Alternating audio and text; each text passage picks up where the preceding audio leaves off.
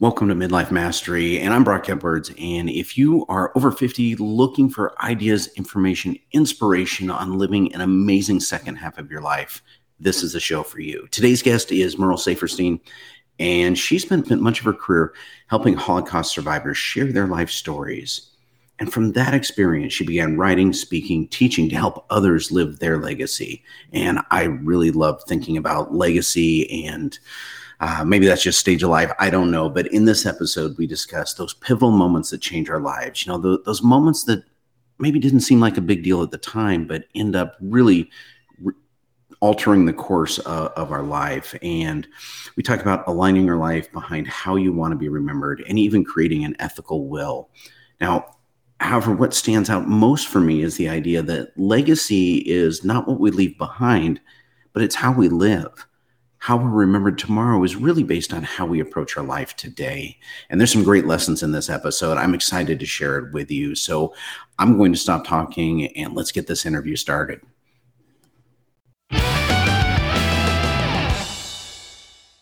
Today's guest is Merle Saferstein. And Merle, all right, so you've kind of had a fantastic life, and I'm going to let you introduce yourself here so I don't miss anything, but can you just quickly tell the audience a little bit about who you are and what you're up to? Sure. First of all, I want to thank you for having me on your, your podcast. I am by profession an educator. I have taught all grades from starting from preschool all through. I went through and was an administrator in a high school. I became a Holocaust educator in 1986 and did that for 26 years. And when I left my, that, my job at the Holocaust Center, I then developed a course called Living and Leaving Your Legacy. So I have been teaching and speaking and writing about legacy ever since then.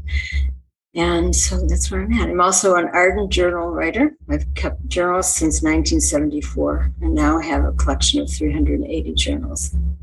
Ah, that's amazing. And you've got a you're an author too, right? You've got a, a book coming author. out. I have a book coming out and I wrote a book in in 2012 also.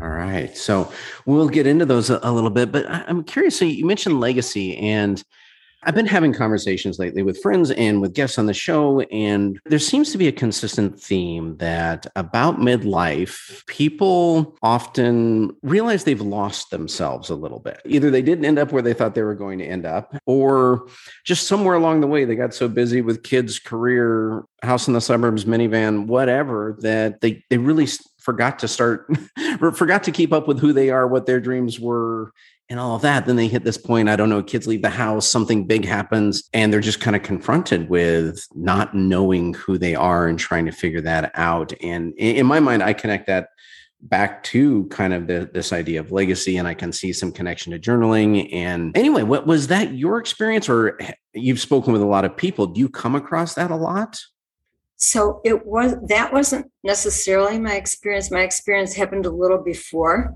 age 50 so at age 38 i ended up i was in a job that was really painful because of the administrator who was who had become a very dishonest person. And i left my job. I quit in the middle of the school year which is something that was really kind of unheard of. And i was also very concerned about what message i was giving to my children like this is not okay to quit. But what I learned quickly thereafter is that what we need to do, at least what I need to do, is follow my dreams and also do something that speaks to my soul. And if if I'm not doing that, then then things are not right in my world. And so for two and a half years, I kind of wandered the beach. I live in South Florida, trying to figure out what I was doing. I wrote a novel. Nothing happened with it, but I accomplished the novel. It was supposed to be made into a movie. It didn't happen, but that's okay too. And and then just by meeting a stranger on the beach, my whole life changed because he offered me something that spoke to my soul.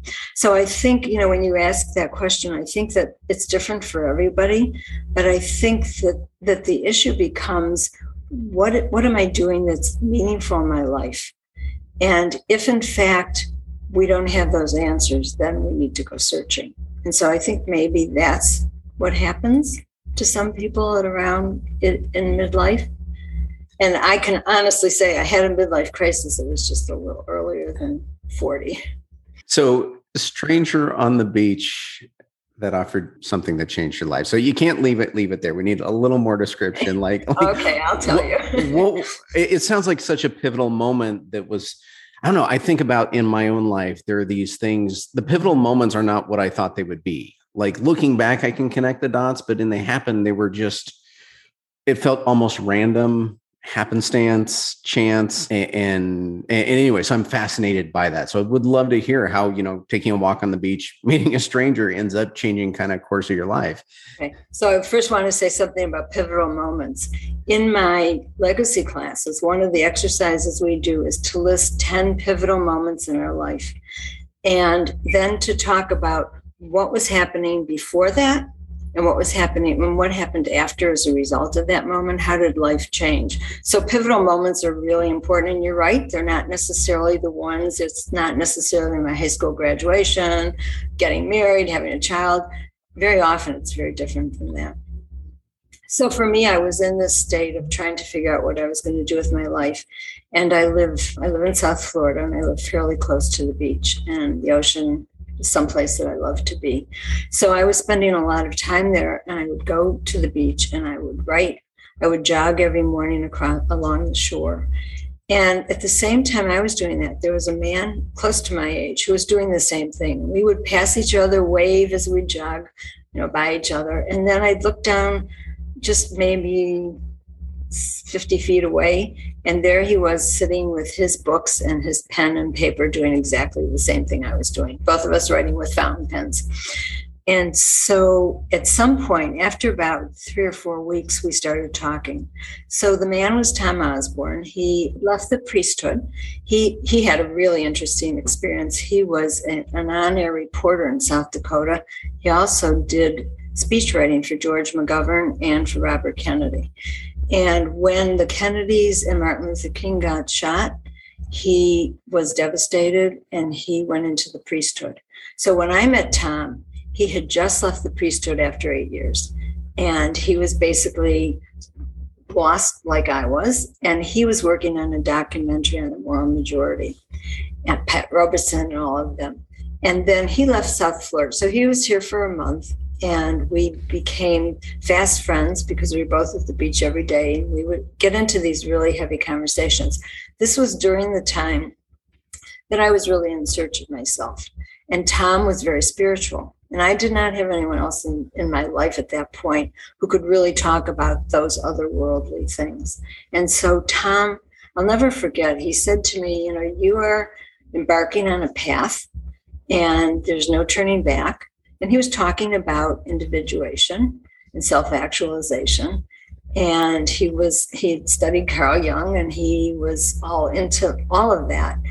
And he said, Are you sure you're ready for this? And so it became really um, quite the conversation, which we call a seminar seminar by the sea. And we very often have talked about writing our story, which someday after these two books are done, I will do.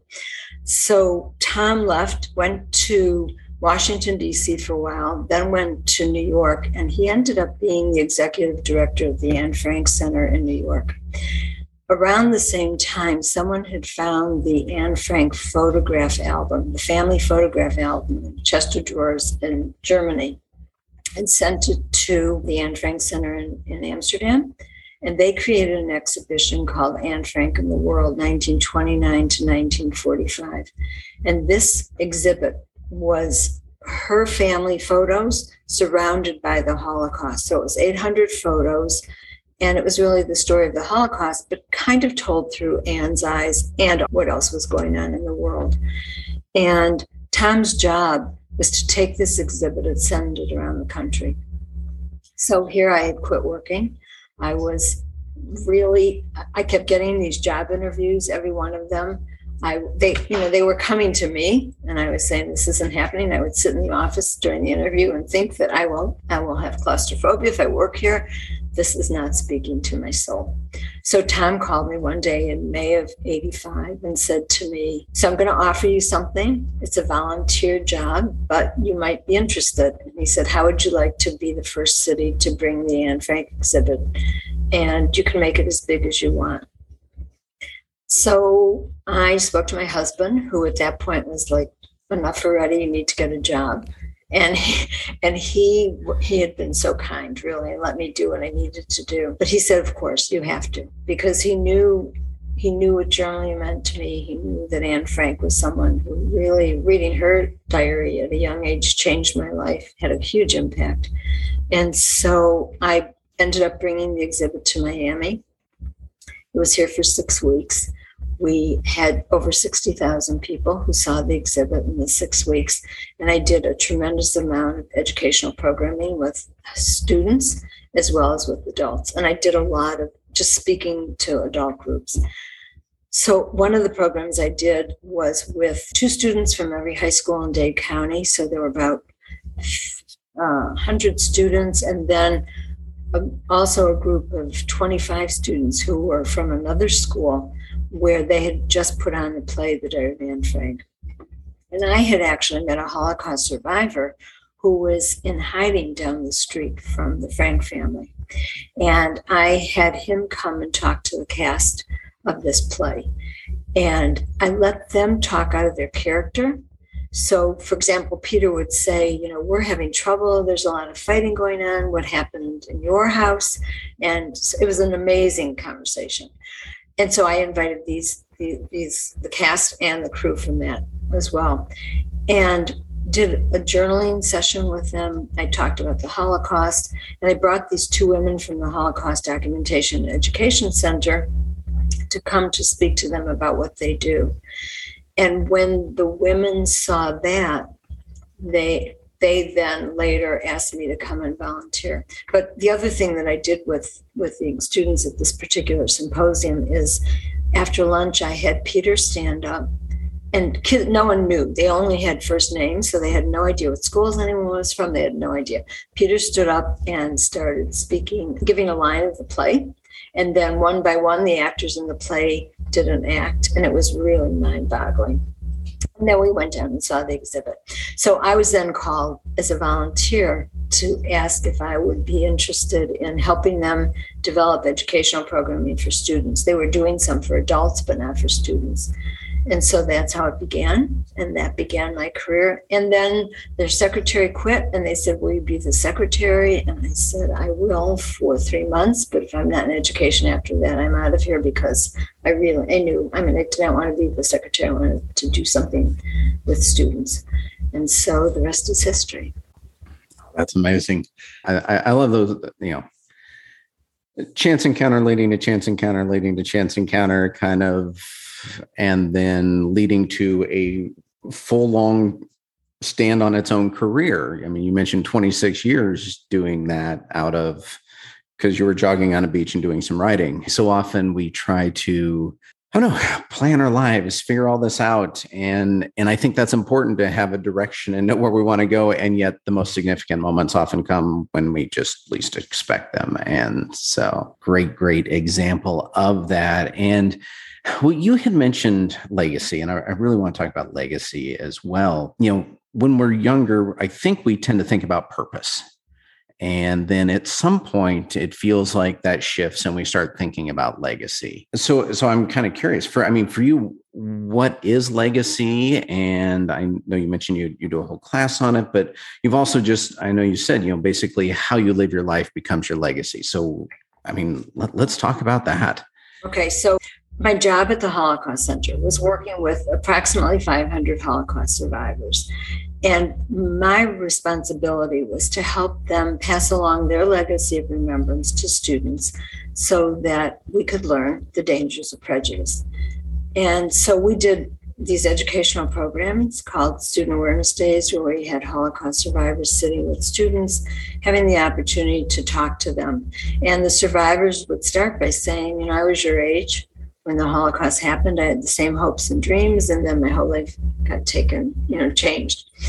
So legacy was something that we talked about all the time at the Holocaust Center. And the survivors, regardless of what they did after the Holocaust, when they talk legacy, they always talk Holocaust. They don't talk about, you know, the fact that they created huge businesses, had a, had life experiences, it was always the Holocaust because to them that was what was so important to remember. So when I left the Holocaust Center, I knew that I wanted to teach, but I didn't know what I wanted to teach. And in my journal one day, I was writing and the word legacy came down. And I thought to myself, you know, I wonder if there's anything in that. I wonder if if people would be interested in talking about, thinking about their legacies. And really, I had not thought that much about it myself. And so I started like doing some research and thinking about what would it mean to teach a class in legacy. And I named the class Living and Leaving Your Legacy because I felt that it's really two parts.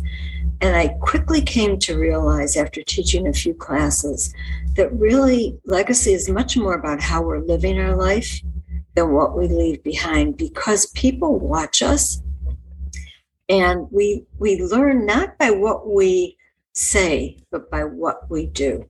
You know people you can say a lot but it's you know our kids our families people are watching us. And so i then started to look at the different kinds of legacy. There's legacy between teacher and student nurse and doctor. There's legacy between in families there's professional legacy. There's legacy on complete strangers. And so I the more research I did and the more talking to people, I realized that originally I set my classes four four classes on living your legacy and four on leaving, and it quickly shifted to six and two because I really wanted people to understand that it's all about what they're doing today, what they're living today, and to, to know that that's going to be their legacy.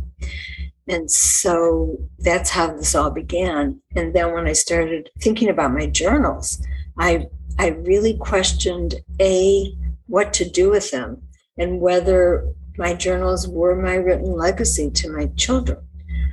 But I but I I really agonized because I wrote my journals for my eyes only, and I did not understand how I could leave them to them also people had you know told me their secrets and in processing some of the confidences that i heard i wrote about other people. I certainly don't want my children to see that.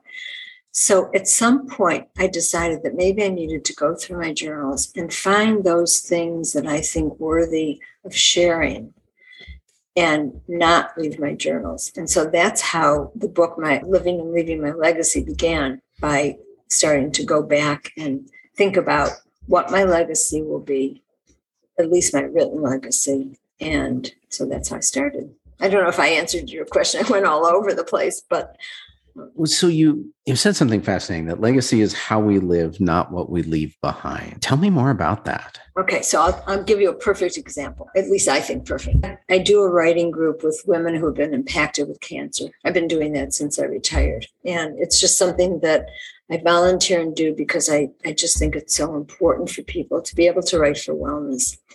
And there was a woman in the group named Marie, and Marie was dying of, started with breast cancer, but it metastasized to her lung and to her brain. And toward the very end, when she was in hospice, I brought for the for the women, and I went to visit her. And Marie was someone she was not religious. She was actually an atheist. Did not believe in anything, and especially did not believe that there was anything after we die. You know, to her, you die and that's it, which fascinated me. So we were talking, and I knew Marie was very open. She, above all the people, and I've done a lot of hospice volunteering for many, many years. Of all the people whose bedsides I'd sat at as they're dying, Marie was the most open in talking about death, even though she felt death was final and that was it.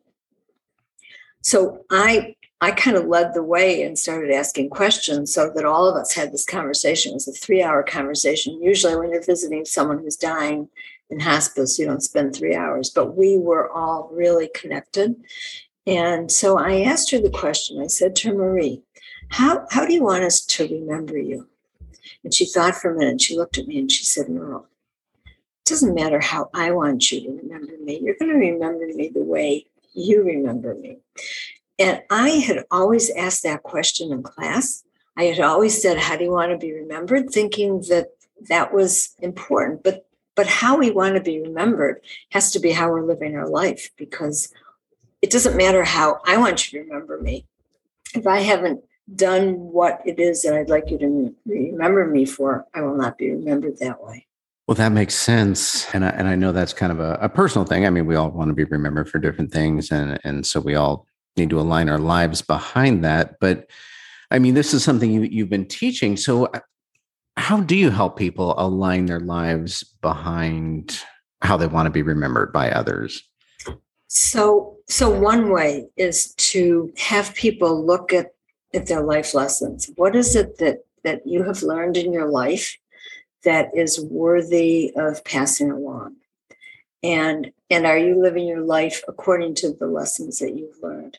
Another is values and beliefs, and another is hopes and dreams. And so one of the things I encourage people to do is write an ethical will. So an ethical will is really it's like a spiritual document where where you can either write to an individual or to a family or to collective loved ones, depending on, what it is that you choose. And basically, you share those things that you want people to know about you and remember and learn for themselves. One of the things I do in class is have people write as many life lessons as they can in X number of minutes. And then we go around the room and we share those life lessons. And it's inevitable that everyone is saying, oh, yes, of course. And they're writing it down as part of theirs as well.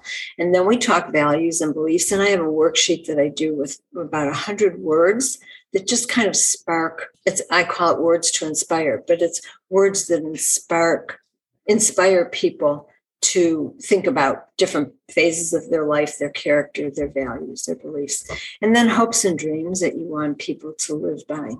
And so, in doing that, it helps people, I think, to frame what it is that's really important and to look at their own lives and saying, Am I living this way?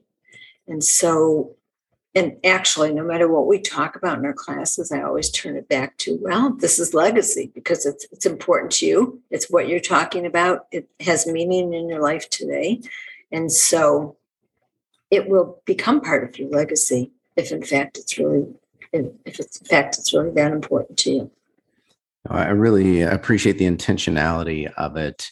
Know, one of the things I, think about because I mentioned that it feels like so often we get to midlife just a little bit lost, kind of forgetting who we were, who we are, who we want to be. You know, when we're young, we're thinking about that all the time. What are we going to do as a career? How do we want to live? I mean, our whole life is potential hopes and dreams. We haven't done anything yet. We don't have enough experience in anything yet. So that's all we're thinking about. But then we kind of get to the this midpoint and like i say it's easy just to set aside and forget because you're living life you're dealing with kids career everything. And, and, so i love the moment to, to pause and think about what are my values? Like what what what do i really want? Are there common themes that come out as people are doing this? I know it's you know i imagine it's individual for everyone but do you see and hear themes? Probably but i i can't tell you that I could really name them. I mean, education is something that's, you know, really important to people. Even the Holocaust survivors, they used to say to me, you know, they took away, they could take away everything from us, but they couldn't take away our education. So, education is one of the things that's important. Family values, caring about family, you know, people across the board always say that. I always ask a question What would you say is your greatest accomplishment? And I am amazed at how many people, and this is very personal, and I'm not judging, but how many people say my children are my greatest accomplishment. Not something, I mean, we, you know, we give birth to our children, we raise them, but they're not even looking at their own lives. It's it's it's beyond that. And so I think that's really interesting too. Other themes, you know, career, the impact we've made in our careers. People talk about that. I don't know. I, am kind of lost on that one today. no, that that's okay. That's okay. Like I say it, it's individual to people. I one of the things I find is as I talk to people is there's so much that we think is only us, and it turns out that it's not quite as unique as we think it is. Like right. You know, when we talk about legacy in volume two, which will come out next year, I do a whole piece on, you know, how how my legacy class developed. But then at the end of the book, I have a whole list of things, legacy projects we can do, hmm. legacy projects we can do for ourselves, and legacy projects we can do with children, because I do a lot of work with children who have lost loved ones and help them to do legacy projects around the person that they've lost. and then I also have how to write an ethical will. So these are things that that I'm willing to share. And if anyone wanted to contact me, certainly they could, and I'd be happy to share if this inspires anyone to do this work. Yeah. Well, I, I mean, what can you, I, you already told us a little bit about the ethical will, but I am still a little unfamiliar with it. I've never heard that before. And so if someone did want to get started on that, how, how do they approach that? Yeah. So let me just tell you the background on the ethical wills begins way back in biblical times when Jacob gathered his sons together and told him where he wanted to be buried and gave them instruction in some way. So it, it originally was a, a Jewish thing that has since evolved and become something that's, you know, of course, cross culture. How to begin an ethical will? I mean, I, have mentioned that it's an ethical will contains our life lessons, our values and beliefs, and hopes and dreams. So I would begin by listing those things and then sharing them. So it's interesting because people people say, you know, is this something that that you give to people while you're living, or do you do you share it after you know want it shared after you die? So there was a man in my class who decided that he was writing it for his four children, and he was determined to share it with them now. And I said to him, I think that's great, but I'm going to just warn you that if someone gets this while you're still living, they're thinking, "Oh my God, is he going to die? Is everything okay? Why is he giving this to me now?" And and so I kind of predicted how, and I know him well, how his children would react. And one of them basically said nothing. One said, "Thank you." One said, Dad, I'm really not ready for this. And one had a conversation about the things he wrote. Um, I I've helped people on their deathbed write their ethical wills, and one of the most profound experiences I had was when the fam when the woman who was dying asked me if I would read her ethical will at her funeral. And it was really, it was hard. It was really hard to do because there I was speaking her words. And the rabbi said to me, I want to do this last because I want her words, I want Lisa's words to live on in her family. And so there I was reading what she had written for her family and friends to them. It was very, but the ethical will is something that I think, and I think this is really important. I think it's, it's, while it's important to leave and as a gift to those we leave behind, the greatest gift is really the gift we give ourselves by doing this and that's how i feel about legacy work you know we we think we're doing it for other people but to be able to go back and reflect on our lives and look at what's important to us. It kind of just frames our whole being. It's such a gift. It's a huge gift, as is journaling, by the way. I think that the greatest gift I've given myself is my journals for a lot of reasons. Let's talk about that for a little bit because you had mentioned 380, like I'm envisioning most of a room. Um.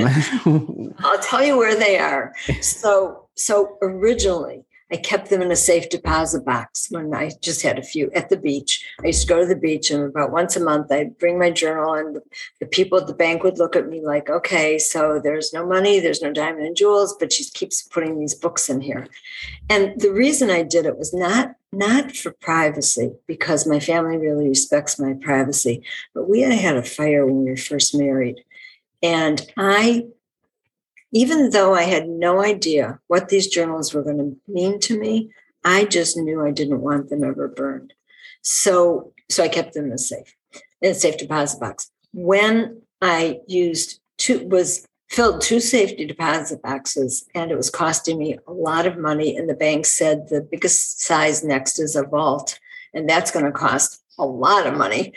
I went looking for something to keep them in. So I bought a 700 pound fireproof safe. It's five drawers. My daughter had moved to Atlanta. I called her and I said, Are you sure you're not coming home? Because it's going to take up half your closet, which it does. And so that's where I keep my journals. And and I'm really glad that I do because they're safe there and they're nice. It's nice to have them at home. For I mean, you mentioned this was the best gift you gave yourself. So I mean, this is kind of a two part question. One is why do you say that? And the, then, the, of course, the follow up is what's the best way to journal if someone wanted to get started or wanted to refine their journaling? How would they approach that? But first, you know, for, how, why has this been so important to you? Okay, so so journal writing for one has really helped me stay in the moment. It has, in times where I've struggled with a situation, it has been the place that I can go and work through difficult times. It is a place where, you know, early on, I, I think I did more recording, you know, like this is what I did today. I ran this many miles. I weighed this much. I, you know, did this, I did that. That really changed when I started going through and reading my journals 20 years ago. I realized that there's a lot that I didn't need. So now I write, I write the things that really, you know, I just let my pen flow and write. Some people need to write with journal prompts. And and there are all kinds, and I have a ton of them that I'm happy to share with people. I like a blank page. I love to sit down with a, a blank page and just let my pen roll. So for me, it's a catharsis someone asked me the question about how how much negative and how much positive and whatever. And what i realize is that if i've got negatives in my life i i work through them to the point that i can come to the other side and find a positive. So i'm living my life in a much more positive way i think than i would otherwise. It's a conversation where sometimes you know someone might not even un- ever understand what you have to say, but to be able to put it down, just to get it out, is so, to me, has been so significant. And also, I mean, it's an amazing record. I have a record of my life that probably very few people have. And I think when people read my book, they might say, I wish I had that. And one of the things that I, I heard recently that I think is a perfect um, segue to this is someone asked a wise Chinese man, when is the right time to plant a tree? He said 25 years ago. And then the man said, well, when is the next best time? And they said, now. And the man said, now. And that's how I feel about journaling. You know, when people say, oh, I only wish I had, and I say, start now because it's never too late. I think we fall for that trap a lot, actually, thinking, I, in fact, I remember doing that. I remember I, I was attending a friend's graduation and you know so the administrator that was speaking I, I, think they're almost obligated to talk about goals which he did and you know the benefit of having goals and, and all of that and i was thinking wow that was amazing i sure wish i had started with goals and it, it, didn't like occur to me to even start them then. It was like, well, my life's over now. I mean, I'm like 20 years, 20 years old, but yeah.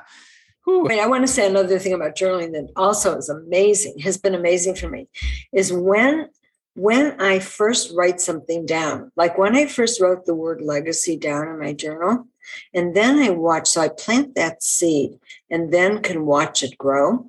It's fascinating to just see the process and and record it without even realizing I'm doing it. And then all of a sudden the flower is growing. Reminds me of a, Robert Louis Stevenson quote, and I will get it slightly wrong here, but it's just, you know, don't focus on on the day's harvest, but focus on the number of seeds that you plant. And he said it much more eloquently than that, but it is a different way of thinking about it. Just what what can I put out there and see how it grows versus obsessing over what's happening right now today. Right. And the tree we plant today is is our great grandchild's shade. Right. Yeah, that's a nice way of thinking about legacy too. So we've talked a little bit about just living your best life, thinking about what you want to look like, thinking about putting the actions into place so that people will remember you the way you would hope they would remember you, and remember you for the things that you've done and what are those things that you need to do. A little bit about the the power of journaling and the importance of it. What thoughts do you have that would be really impactful for for the audience? Well, you know, one of the, one of the things that I think is so important is how we are with strangers. So this is this is a really for me has been a huge life lesson. So I'll just give you two examples. years ago, a very dear friend of mine, Jules, had ALS, and he lived in Washington, D.C., and I went to visit him. This was probably well over 25 years ago, before hospice organizations were really were really prominent. And I walked in, it was in the middle of the day, and there was a man sitting there and he was visiting with Jules. He was a, basically a stranger. He was a hospice volunteer.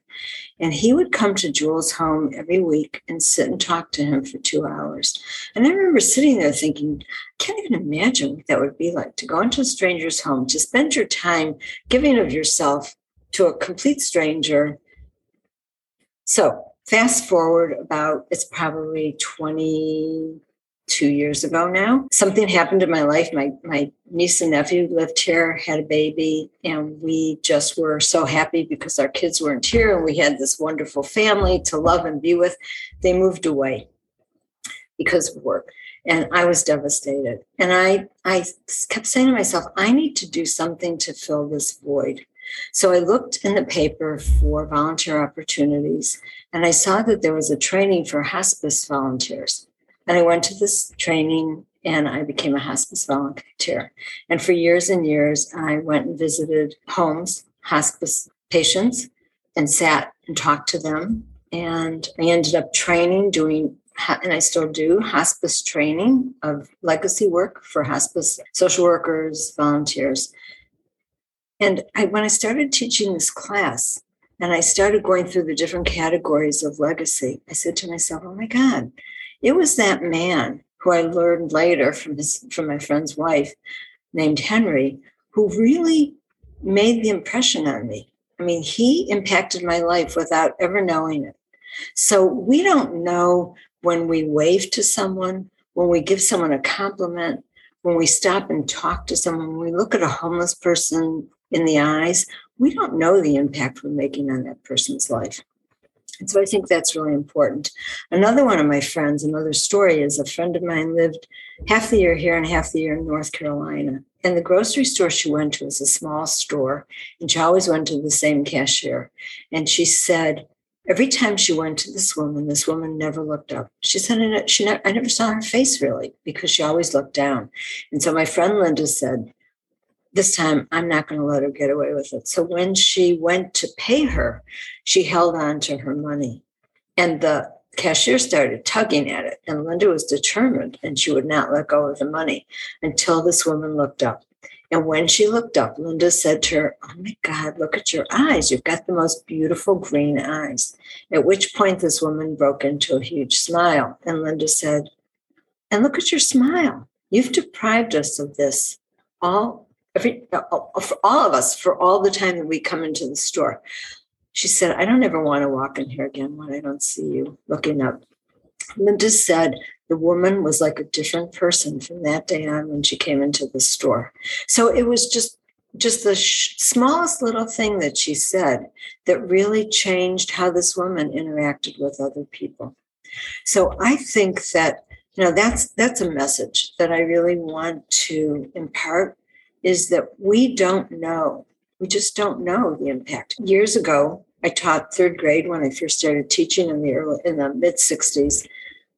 About seven or eight years ago, I got a message from someone on Facebook saying, You must be the Merle Rothenberg Saferstein who taught me third grade in 1969 because I can't imagine anyone else having that name.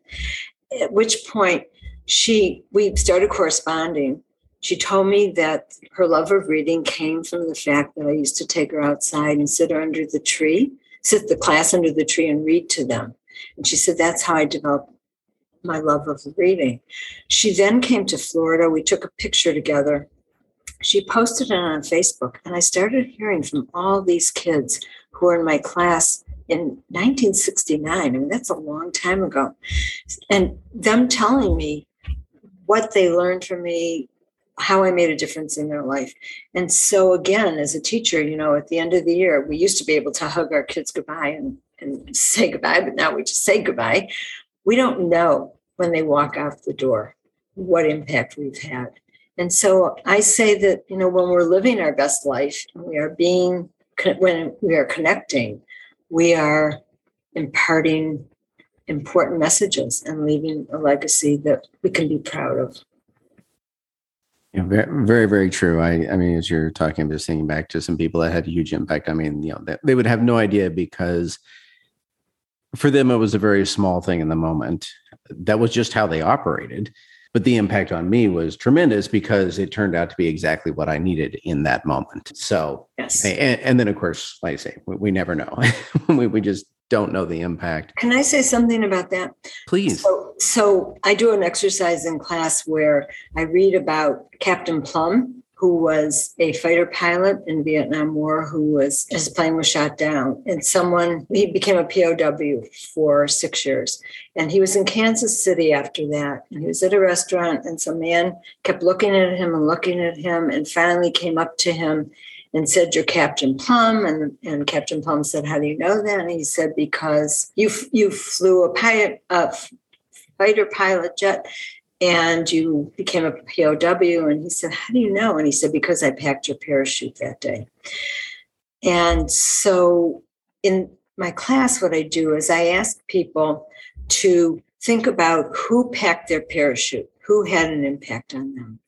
A, think about it, but also you might want to send a note to the person if the person's still living let that person know. But the other piece is i have them look at whose life have they impacted? You know we think about we think about who has impacted our lives but we don't always think about whose life we've impacted. And i think that that's also a really important exercise to be able to think both ways you know to to really consider whose life have you changed yeah, absolutely. Absolutely. Well, Merle, this has been fantastic conversation, and I really, really enjoyed this. So, re- remind us for those that want to dig deeper. For, well, first off, where can people find you, and what is the book? Give us the book title again, and, and where, where they can find that. Okay. So the book title is "Living and Leaving My Legacy," Volume One. Volume two hopefully will be out next year. It will it will be on Amazon and wherever you buy books. And you can find me at my website, which is Merle R. Saferstein. I'll spell it M E R L E R S A F E R S T E I N dot com. And all my social media connections are there as well. Excellent. Well, Merle, like I say, this has been fantastic. I love talking about legacy, and you've had quite a life, and so I love hearing about that as as well. And so, thank you for for being on today. And thank you for having me. It was really my pleasure.